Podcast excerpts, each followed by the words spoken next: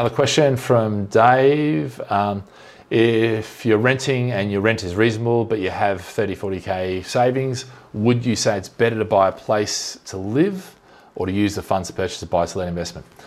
Um, So the, I think it's it's really two. It depends on uh, what's your partner. If she's uh, she wears the pants, then you probably won't. That decision will be taken out of your hands.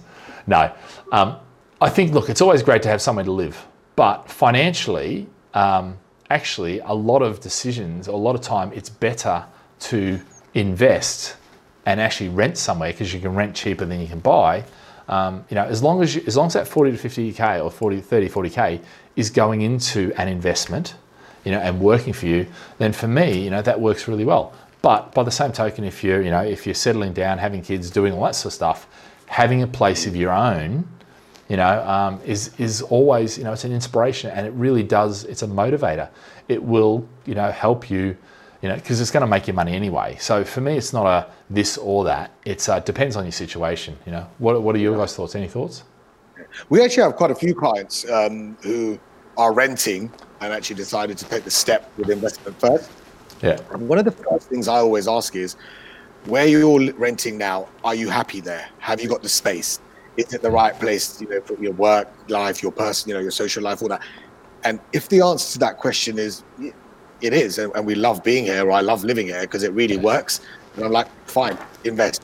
If the answer is no, where, you know, the place that I'm, um, renting, it's I'm not happy, you know, whether it's the condition of the apartment, the location's not right, you know, and and it's making someone on a day-to-day level not, you know, not too happy, then the reality is, look, go and get yourself a place to live first.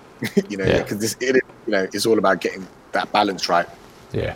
And I think it's a, it's a massive motivator once you get, and and one of, I always talk about stretching when you buy your own home, because if you stretch when you buy your own home, it's amazing how six months after buying it, You you will adjust your lifestyle, and that will just become an easy uh, easy payment.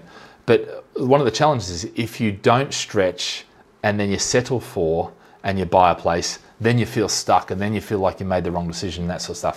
Um, it's amazing how the brain will expand, you know, the mind will expand to you know to meet your surroundings. So if you know if you're more you know you think oh you know my mortgage at a thousand pounds a month is a stretch, there's no way I can afford that, you know, and and yet you do it at eleven hundred and you're like, oh, I don't know how I'm going to do this. You'll find a way and you'll sort it out.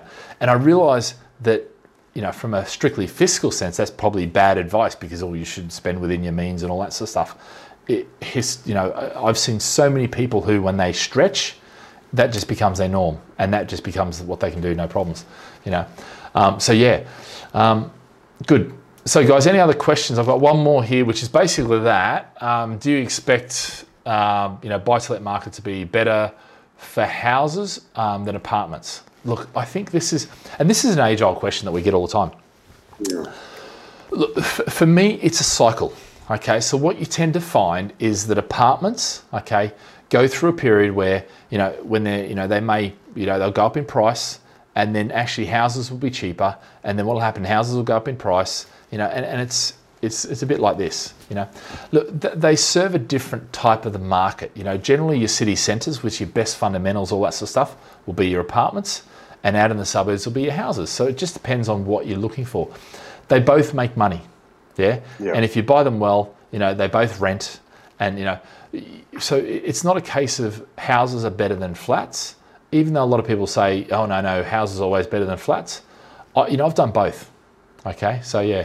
Um, but yeah, you know, so I, I think, and actually you mentioned that was in Birmingham that you're seeing lots of apartments. You will see apartments in, in Birmingham because yeah. that's what's going to be built. You got to realise that, you know, the population increases, and as the population increases, there's going to be more apartments built and taller apartments. I mean, there's twenty, you know, ma- um, massive story apartments, um, sorry, apartments, um, uh, skyscrapers being being in planning now in, in London. London's yeah. going to become, you know, a futuristic city where you see, you know, all these, you know, um, massive, you know, high rises, and that that's happening. That's happening in all cities, and Birmingham and Manchester and all those places will be the same.